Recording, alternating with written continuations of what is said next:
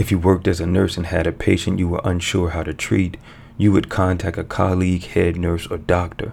Why? Because in this situation, due to their training, experience, and role, you deem them to be one, people of significance, and thus two, you attach meaning, weight to what they say.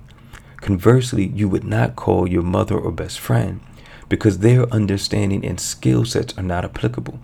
In this scenario and in life, you have the power of choice to choose the significance you attach to individuals and the meaning, the weight you attach to what they think, feel, say, and do. If you want to feel different, be meticulous about who you give significance and meaning in your life.